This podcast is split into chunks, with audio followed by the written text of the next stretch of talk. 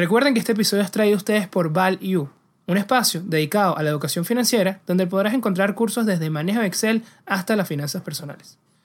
Todo esto en su página web www.myval-u.com. Hola a todos, bienvenidos nuevamente a otro episodio de Networking de Ideas, donde como siempre los buenos conocimientos se conectan. Hoy les traemos un episodio especial porque bueno, viendo la locura que hemos vivido estas últimas semanas, hemos decidido hacer este episodio sobre lo que ha ocurrido con GameStop. Sí, las acciones de esta empresa realmente ha parecido un verdadero casino, ¿no? Entonces queremos dedicarnos estos 30 minutos a, dar nuestro mejor análisis, ¿no? De la manera más resumida posible y de la manera más detallada también. ¿Qué fue lo que pasó? ¿Cómo sucedió esto? Creo que bueno, vamos directo al grano y antes de explicar, digamos, en una línea de tiempo cómo se fueron dando los eventos, es importante para los que pudieran no conocer estos términos, saber algunos eh, conceptos eh, claves, ¿no? Para poder realmente comprender qué fue lo que pasó. Lo primero es definir que, y bueno, definir la venta en corto, ¿no? Que es posible también en las acciones, en la bolsa, hacer dinero cuando las acciones pierden su valor. Es decir, esto que se llama vender en corto, estás short. Y esto es simplemente tomar prestadas las acciones o un activo, venderlo y esperar que haya una disminución de su valor para volver a comprarlo. Vamos a ponerlo como un ejemplo. Andrés tiene eh, unas fichas o unas barajitas de un álbum a cierto precio, pero tú sabes, o unas monedas, tú sabes que esas monedas van a perder su valor. Entonces, lo que tú haces es pedirle prestado a Andrés esas monedas, las vendes, digamos a 10, y luego, cuando las monedas lleguen a 5 dólares, por ejemplo, las vuelves a comprar. Y te, te estaría sobrando 5 dólares más las monedas. Entonces le devuelves las monedas a Andrés y ya eh, quedarías tú con, toda esa, con esos 5 dólares de ganancia. Eso es básicamente lo que es vender en corto. Lo que pasa con las acciones es que los brokers le prestan estas, digamos, este ejemplo de las monedas, le prestan las acciones a los inversionistas para poder hacer esta venta en corto. Esto sin eh, ponernos a detalle en lo que sucede con las, con las opciones, perdón. Y lo segundo, otro concepto también importante, ya entendiendo que es la venta en corto, es definir qué es el share float, que es simplemente la cantidad de acciones que están disponibles para poder, eh, digamos, que están disponibles a la venta para ser transadas, ¿no? Para poder, eh, que están en circulación. Porque sabemos que no todo el capital de una empresa está en bolsa. Siempre hay unas acciones en tesorería o unas acciones de unos inversionistas eh, preferenciales que, bueno, no están en venta, ¿no? Entonces, este share float, cuando hablamos de esto, es simplemente cuántas acciones están en venta. Si son 100, si son 200, etc.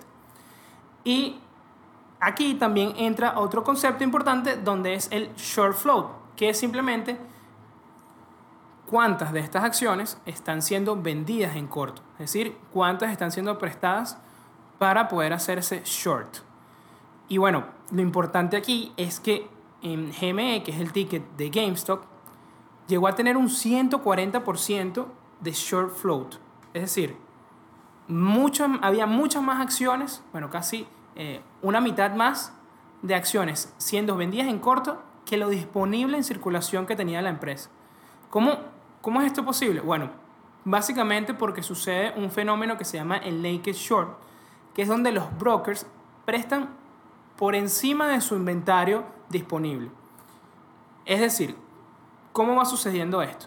Los brokers tienen, por ejemplo, 40 acciones de GameStop en su inventario. Viene un inversor 1 y quiere pedirlas prestadas para poder hacer su venta en corto, las, les prestan las 40 acciones, ellos siguen teniendo registrado, que es su propiedad, esas 40, pero en ese momento están siendo prestadas, ¿no? Y viene otro inversor 2 y decide también, yo también quiero irme en corto. Y decide también seleccionar esas 40 acciones y venderlas en corto.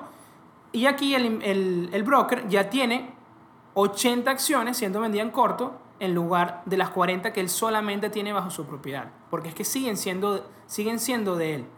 Y así se va generando un ciclo vicioso donde cada vez se van prestando más acciones de lo que realmente se tiene. Y esto obviamente es una pieza clave de lo que generó ese, que vamos a ver más adelante, ¿no? Ese efecto cadena para tener esa apreciación tan rápida del valor de los activos, en este caso las acciones de GameStop. Y eso es lo que puede traer como consecuencia lo que se conoce como short squeeze. Short squeeze es un término que creo que en español no, no tiene una traducción literal. Apretón. Sí, un, un apretón de cortos, pero eh, básicamente es un efecto que ocurre cuando todas estas personas que están cortos en la posición, que vendieron en corto algún activo, en este caso estamos hablando de Jamie, las acciones, tienen que buscar cubrir ese riesgo. Y vamos a poner un ejemplo. Por ejemplo, si vendimos en corto GME en 100 dólares y al día siguiente está en 120, yo tengo que cubrir esa pérdida de 20 dólares a través de una compra de esa misma acción que yo acabo de vender en corto. ¿Qué ocurre? Cuando este efecto se masifica, ocurre precisamente esto que es el short squeeze y eso lo que termina haciendo es impulsando aún más arriba el precio de ese activo. Y precisamente se convierte como en un círculo vicioso porque todo ese short float que ya explicó Ramón tiene que buscar cubrirse a través de la compra del mismo activo. Se producen pérdidas masivas para los que estaban en corto, pero además se producen ganancias masivas también para los que estaban en largo. Sí, y es que importante que se me olvidó mencionar es que cuando estás en corto, tu riesgo de pérdida es ilimitado. ¿okay? Porque un activo puede subir al infinito, como literalmente está pasando aquí, que el gráfico es una línea vertical. Exactamente. Y bueno, eh, adicional a, a, eso mismo, precisamente como tu pérdida desde el punto de vista teórico es infinita, los brokers o los que te prestan las acciones, ellos tienen algo que se llama margin call. Eh, creo, creo, que en español tampoco tiene ninguna traducción sí, margen, literal, margen. un margen. Que él te dice, mira, yo te voy a prestar estas acciones para las que vendas en corto contra algún colateral que tienes tú en la cuenta, que puede ser efectivo u otras posiciones, otras acciones, pero en el momento en el que tú acumules una pérdida de tanto por ciento, que eso va a depender de muchos factores, por decir algo, 30%, yo automáticamente te voy a cerrar ese corto comprando el activo que tú acabas de vender en corto. Entonces, ¿qué ocurre? Eh, bueno, básicamente la gente para que no le pase este, este margin call, lo que buscan es cubrir la posición. Y se produce un efecto masivo y por eso es que se da... El... Porque no había, no había acciones. Es decir, tenías que cubrir tu posición. Imagínense buscar un artículo en el supermercado que no hay y tienes que ir buscando por todos lados. Obviamente vas a pagar lo que sea porque tienes que reponerlo. Y mientras más, precisamente por lo que dice Ramón, mientras más ilíquida es esa acción o mientras más ilíquida es en ese momento ese, ese activo, más peligroso y más riesgoso es precisamente irte en corto. De hecho, las acciones que son ilíquidas, normalmente los brokers no te permiten venderlas en corto porque un gap, un movimiento muy amplio del precio, eh, digamos que dos puntos pues en el precio muy amplio, te, te, van a destruir una cuenta. Pues. Entonces, bueno, por la misma línea, el último, el último concepto que queremos explicar de una manera muy, muy breve y tratar de hacerlo sencillo es lo que se conoce como gamma squeeze. Gamma es uno de los componentes, una de las Greeks de las opciones que básicamente, bueno, sin caer en mucho detalle, gamma es la velocidad con la que se mueve delta, que delta viene siendo el movimiento del precio de la opción en relación al subyacente sobre el cual está construido ese instrumento. Esto es algo un poquito más avanzado y si quieren en otro episodio podemos hablar un poco de opciones y explicar estas cosas, pero básicamente es algo muy parecido a lo que es el short squeeze. Son aquellas personas que están cortas en los calls y para cubrir ese subyacente de los calls tienen que buscar comprar precisamente la acción para poder cubrir ese, ese riesgo del movimiento. Entonces, ¿qué pasa? Si tú vendiste calls y al día siguiente la acción te abre 50% arriba, tienes una posibilidad de pérdida literalmente ilimitada y además estás apalancado porque los contratos de opciones son por 100. Entonces, bueno, digamos que todo este short squeeze, un gamma squeeze es como un short squeeze, pero en esteroides, ¿ok? Exponencial. Exponencial y, y, bueno, evidentemente, ese es el, por eso es que Warren Buffett decía que los, o dice que los derivados son armas de destrucción masiva. Yo creo que es un poco exagerado, pero en algunos casos, como en este caso, sí no, producen, sí. pueden producir movimientos como los que vimos en GME.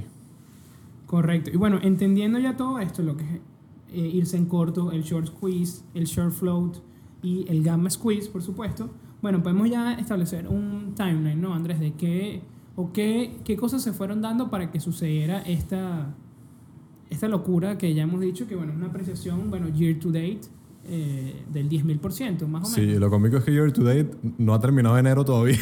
Exactamente. Month to date. Month to date. Yeah. Del 10.000% prácticamente. Y bueno, primero hablar de que GameStop bueno, es una empresa real, ¿no? Que es, es, lo, yo creo que lo hace también tan interesante porque de repente con otro tipo de activos, ver este tipo de movimientos pudiera darse más común, ¿no? Pero con una empresa de verdad y bueno, que hasta cierto punto puede ser conocida por algunos, eh, es más complicado. Entender primero que, bueno, gracias al efecto de la pandemia o debido al efecto de- del COVID, esta llegó a tener un, un histórico low, lo más bajo que ha estado en su historia, de 2 dólares por acción en abril de 2020. Y luego eh, aparecen en septiembre de 2020 inversiones eh, inversionistas activistas, ¿no? Eh, personas que no solo van a comprar la empresa para beneficiarse, sino que van a producir cambios en ella, van a sentarse en la junta de directores, van a ser forma activa de la dirigencia de esta empresa para hacer cambios y mejorarla, ¿no? Obviamente. Y aquí aparece Ryan Cohen en septiembre de 2020, que bueno, fue el fundador de una empresa muy conocida también que se llama Shiwi, sus acciones por cierto también se han apreciado muchísimo durante el 2020, que es simplemente un e-commerce de, de ropa, bueno, ropa, perdón, de, de, de artículos para, para mascotas, ¿no? Se ha hecho muy famosa y ha crecido muchísimo. Bueno, él fue el fundador y la vendió hace bastante tiempo. Y él adquirió el 10% de GameStop en estas fechas. Y luego en diciembre, donde, bueno, ya se vio una apreciación del, del valor de estos activos durante esos meses, también como, bueno, tenía la recuperación que vieron los índices, había mucha más liquidez, era normal ver una recuperación, ¿no? También se suma este caso de Ryan Cohen, que bueno, que es una persona exitosa haciendo un, un sitio de e-commerce y realmente lo que le hacía falta a GameStop era tratar de buscar... eh, La digitalización. Exacto, viendo que ya su negocio normal estaba muriendo, ¿no? Y bueno, en diciembre Ryan Cohen se vuelve más bullish en esta, en esta empresa y sube su posición a 12%. Es la persona con más, individualmente con mayor porcentaje de la empresa, es decir, ya iba en serio, pero ahora va más en serio, inclusive se involucra con otros ejecutivos de Chiwi, llegan a GameStop para, para también ocupar cargos, entonces eh, había como un caldo de, de, de caso bullish realmente interesante. Y aparece también eh, el grupo de Reddit, que es el protagonista también de esta película.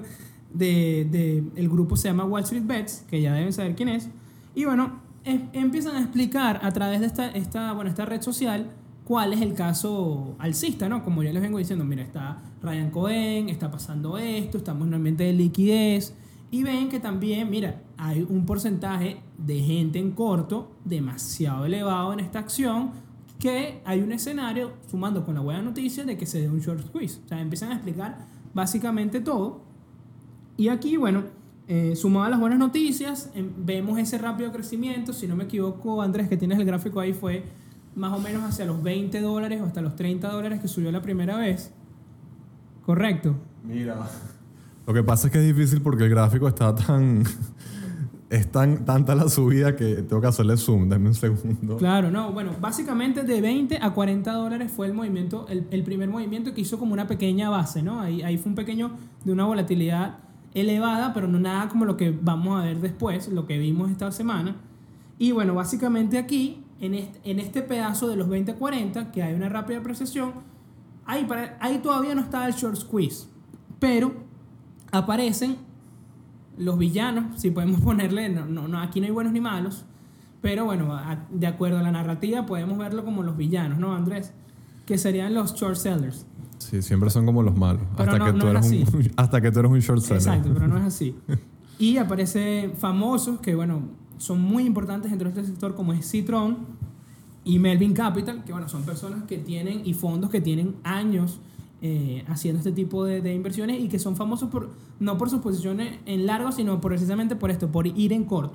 Y empiezan a hacer acusaciones en contra de GameStop otra vez y vuelven a la carga y bueno, no sé si duplicaron porque no, no, uno no, ellos no tienen que hacer el disclosure exacto de las posiciones en corto al momento de hacerlas, inclusive independientemente de la cantidad, eso también hay que tenerle ojo, pero cuando tú compras el 10% de una empresa, al momento tú tienes que decir que lo estás haciendo, pero si estás en corto no tienes que decir nada.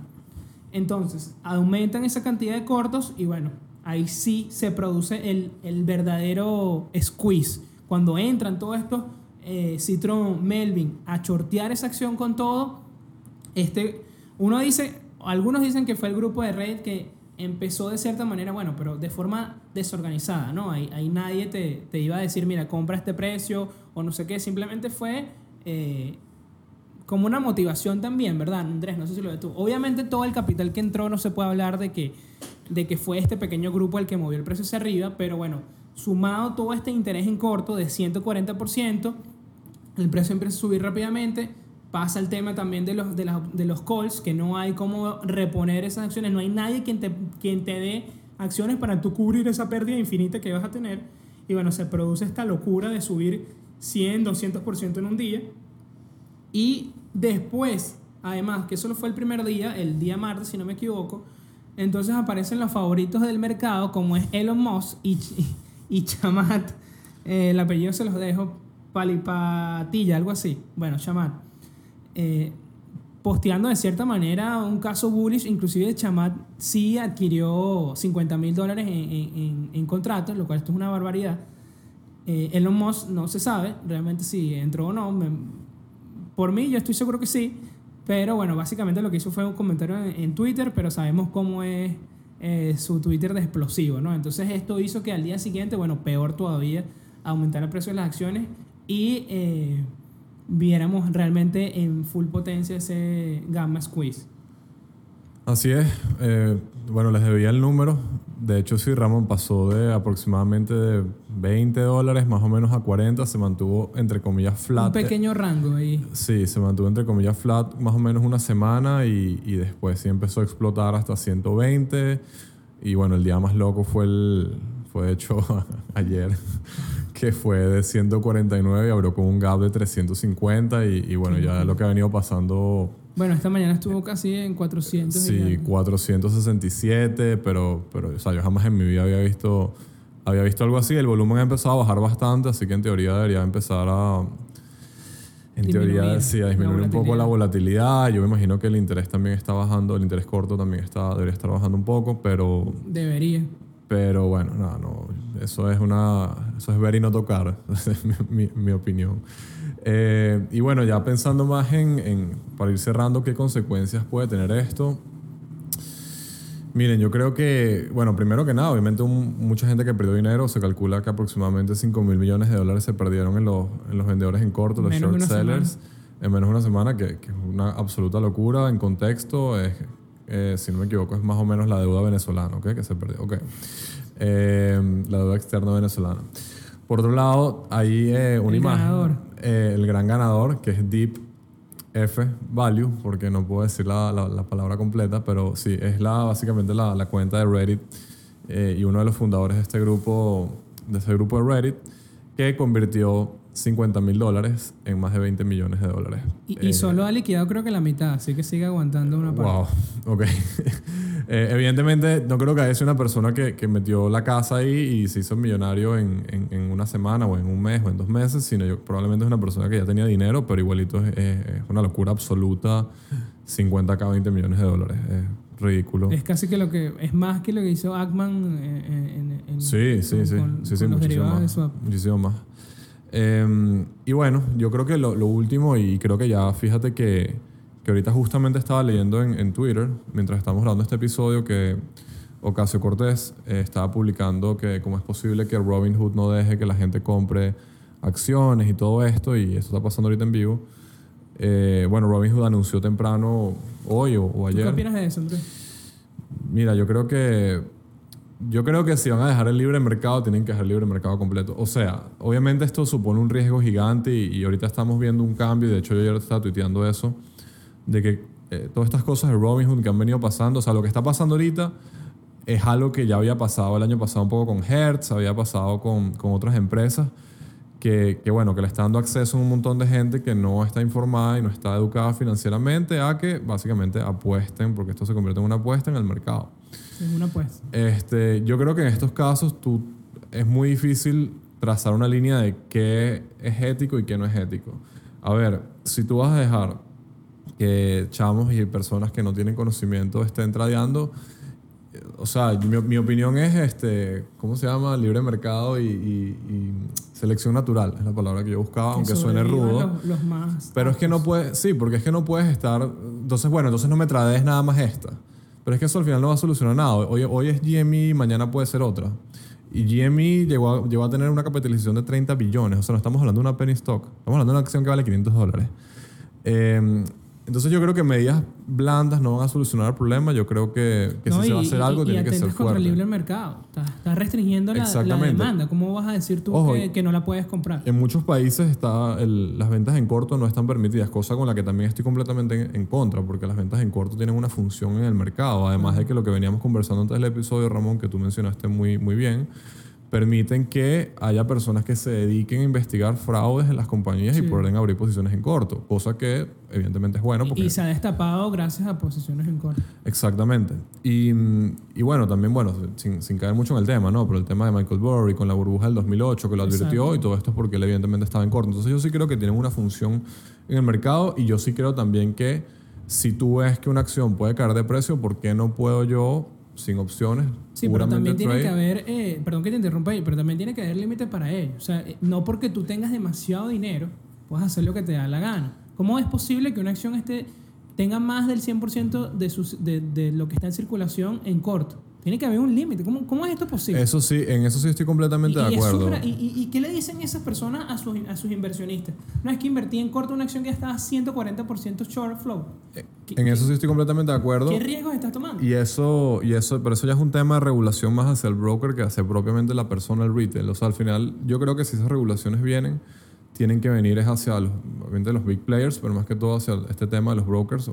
Es como, o sea, es como el, el tema de los bancos. Pues tú, ahí, tú no puedes prestar más de lo que te permite tu índice de suficiencia patrimonial y por eso existe el Basilea 3 Sí, y el Basilea exactamente. 10.000, que todos los que hay, eh, porque eso te supone un riesgo sistémico. Y yo creo que este tipo de cosas también lo suponen. O sea, por ejemplo, ni Dios lo quiera, pero si tú un día abriste un corto en, en esta posición en 40 dólares y al día siguiente te abre, no sé, en 80, ese 80 viene por todo lo que estamos hablando. Entonces, yo creo que si eso va a ocurrir, yo creo que tiene que ocurrir hacia los big players y no hacia el retail. O sea, lo que está pasando con Robinhood estoy completamente en contra. Es- eso no es libre mercado. O sea, ¿cómo, que- Eso cómo no que no puedo mercado. comprar una acción? Ajá, y si para mí la acción vale 2 mil dólares, ¿por qué no puedo, pues? ¿Sabes? Claro. Y que se supone que la idea de Robinhood es que precisamente lo que tú decías, ¿no? Era democratizar. eh, si ellos quieren. Esto es lo peligroso que. Y, y por eso nosotros también tratamos de, de aportar nuestro granito de arena, ¿no? Tratando de llevar eh, un poquito de conocimiento financiero. Pero al final la idea de Robinhood es llevar la, la compra y venta de activos de la forma más libre que tú puedas. Si tú quieres comprar lo que tú quieras, lo compras y ya. Y gratuito, que también es, es el plus. Entonces no, no restringas a las personas. Y no, y no porque no los estás protegiendo, sino al contrario, estás haciéndolo para proteger a los big players. De, hecho, de hecho, estaba leyendo hoy un, un tweet también que tenía dos imágenes. Tenía un tweet de Robinhood en el 2016 que decía como algo así como... Deja a las personas tradear. Sí, let the people trade. Y después hoy salía que, que, mira, en verdad no puedes tradear esto y no puedes tradear esto. Entonces, sí. Y Andrés, para cerrar, ¿qué les recomiendas a las personas, bueno, que algunos que tengan una experiencia, otros con poca experiencia, de qué pueden hacer en situaciones como esta? Mira, mi mayor recomendación es que no... No hagan nada. O sea, no ves nada. ¿Qué vas a hacer? O sea, a ver, a menos de que tengas una buena tesis desde el punto de vista fundamental, como lo que tú explicaste de este señor Cohen y todo, todo aquello, eh, o sea, estás, estás, entre comillas, voy a decir invirtiendo porque tienes una tesis fundamental y, y coloca un dinero que, o sea, si lo pierdes, no, lo pierdes a cero, ¿ok? No que pierdes, Que eso sería lo primero. Que Eso es lo pongas lo, que primero. estés dispuesto. A- o sea, el cero. stop es cero. El stop, no hay stop, sí, el stop es cero. stop. Este, ahora, eso es ya previamente, o sea, eso es como lo que estábamos conversando también, eso es previamente a que la volatilidad empiece a explotar a estos niveles, ¿ok? Como que, bueno, está pasando esto, aquello, mira, yo creo que esto puede pasar y tal. Ahora, o sea, entrar en un trade como está ahorita, eso no, no tiene sentido. O sea, es que tienes que, tienes, no, no tienes stop, porque si tienes stop te va a sacar en dos segundos. Es una Eh, sí, en, en opciones, evidentemente la- las opciones van a estar ultra caras. Eh, o sea, yo creo que es un ver y no tocar, yo no me meto en eso, creo que si te vas a meter en esto, en este momento es como mejor ir literalmente a un casino y meter los reales en la ruleta y ver qué pasa, pues. Eh, Ramón me estaba diciendo, tú me estabas diciendo antes del episodio, no me acuerdo qué acción que fue de uno, unos calls que, que, que fueron un 100x al día siguiente. Yo te digo, bueno, ahora, hoy sabes que fueron 100x, pero puede haber sido cero y, y ya, pues. Sí. Entonces, yo, como les dije, ver y no tocar, eso es lo que yo hago. Eh, Sí, yo Demasiado creo que- que volatilidad. Lo que tú dices es súper importante y recalcar que a pesar de que eh, las probabilidades a veces, eh, las probabilidades no, el- la expectativa puede jugar a tu favor en el sentido de que, bueno, yo sí pongo 100 dólares puede ser infinito y mi, y mi downside, mi límite es cero, haces como esa simetría de riesgo-beneficio que a todo el mundo le apasiona de la bolsa, pero al mismo tiempo tienes que ir viendo la cuestión de probabilidades, ¿no? Es lo que se llama el valor esperado. Porque el valor esperado no es nada más eh, cuánto voy a ganar, sino cuánto voy a ganar por su probabilidad. Si voy a ganar 100 por, el, por 0,5, que es la probabilidad, entonces realmente el valor esperado es 50, ¿sí? Entonces, por mucho que tú puedas ser infinito, la probabilidad es muy baja porque ya la acción ha subido demasiado. O sea, ya, ya probablemente ese movimiento esté tarde, ¿no? Ya, ya se dio. Lo, que podría ser, que lo hizo mucha gente después, fue ver ese efecto, o sea, qué elementos tenían en común eh, GameStop con otras empresas, que fue como el caso de BlackBerry, el caso de Nokia, que hoy están sufriendo, pero bueno, tuvieron esa presión también rápida porque tenían también mucho interés en corto. E, eso me pareció una jugada eh, arriesgada. Todo esto es arriesgado, pero me pareció una jugada un poco más, eh, con, digamos, con, con, mayor probabilidad de éxito, porque eh, era ver qué, está, qué estaba buscando el mercado en ese momento y tratar de anticiparse, ¿no? Exactamente, exactamente. Y, fíjate, pero qué importante lo que tú dices. O sea, viene más por una tesis de cuál es el interés corto, de repente el, el, ratio de put code y este tipo de cosas. Pero. Ver que estaba funcionando. Desde el punto de vista técnico, que, o sea, que, que pues, no, hay nada que analizar en ese gráfico. No, no, no, no, no puedes. A menos que una frecuencia muy baja, no sé, 5 o 10 minutos, pero es que igual. no. No hay manera, no hay manera. No, no, no, no hay manera. Yo no lo recomiendo, nunca lo, nunca lo he hecho. Y y nada, quédense tranquilos, disfruten, véanlo. que es historia. muchas más oportunidades. Bueno, es momento de pasar al dato de la semana. Y el dato de la semana es, ¿sabías que el 28 de octubre de 2008 las acciones de Volkswagen subieron de 292 euros a 1005, convirtiéndola por un día en la empresa más valiosa del mundo? Es lo que se conoce como el short squeeze más famoso de la historia, debido en que al momento del anuncio de que Porsche había adquirido el 74% de las acciones con voto en Volkswagen, solo estaba disponible en circulación el 6% del total de las acciones. Bueno, yo creo que quedó bastante claro, no sé Andrés, ¿quieres agregar algo más sobre este tipo de eventos o sobre GameStop? Disfruten, pero no, no, no traen. ¿Has usado las tiendas? ¿Has ido a las tiendas? Tipo, en algún las he visto cuando he viajado a Estados Unidos, pero, pero nunca he entrado, ni tampoco he ido a los cines de AMC. Y bueno, si en algún momento tuve mi BlackBerry y mi Nokia, que también están hoy llevando golpes, pero... Bueno, yo creo que lo importante aquí, como bien dices tú, es resaltar que tengan cuidado, ¿no? De que no busquen, no busquen hacerse rico rápido, porque normalmente eso termina en ser pobre más rápido todavía. Entonces... Cuiden su capital, siempre es lo más importante, como siempre decimos acá. Piensen primero en cuánto puedo perder en lugar de cuánto puedo ganar. Primero veo cuánto es mi, mi estómago, ¿no? cuánto es el límite que estoy dispuesto a aceptar y luego en ver los beneficios. Entonces, a cuidar su capital. Esto ha sido todo por el episodio del día de hoy. Recuerden que si están viendo desde YouTube, no olviden darle like a este video y suscribirse a nuestro canal. Nos escuchamos la próxima semana. Adiós. Chao.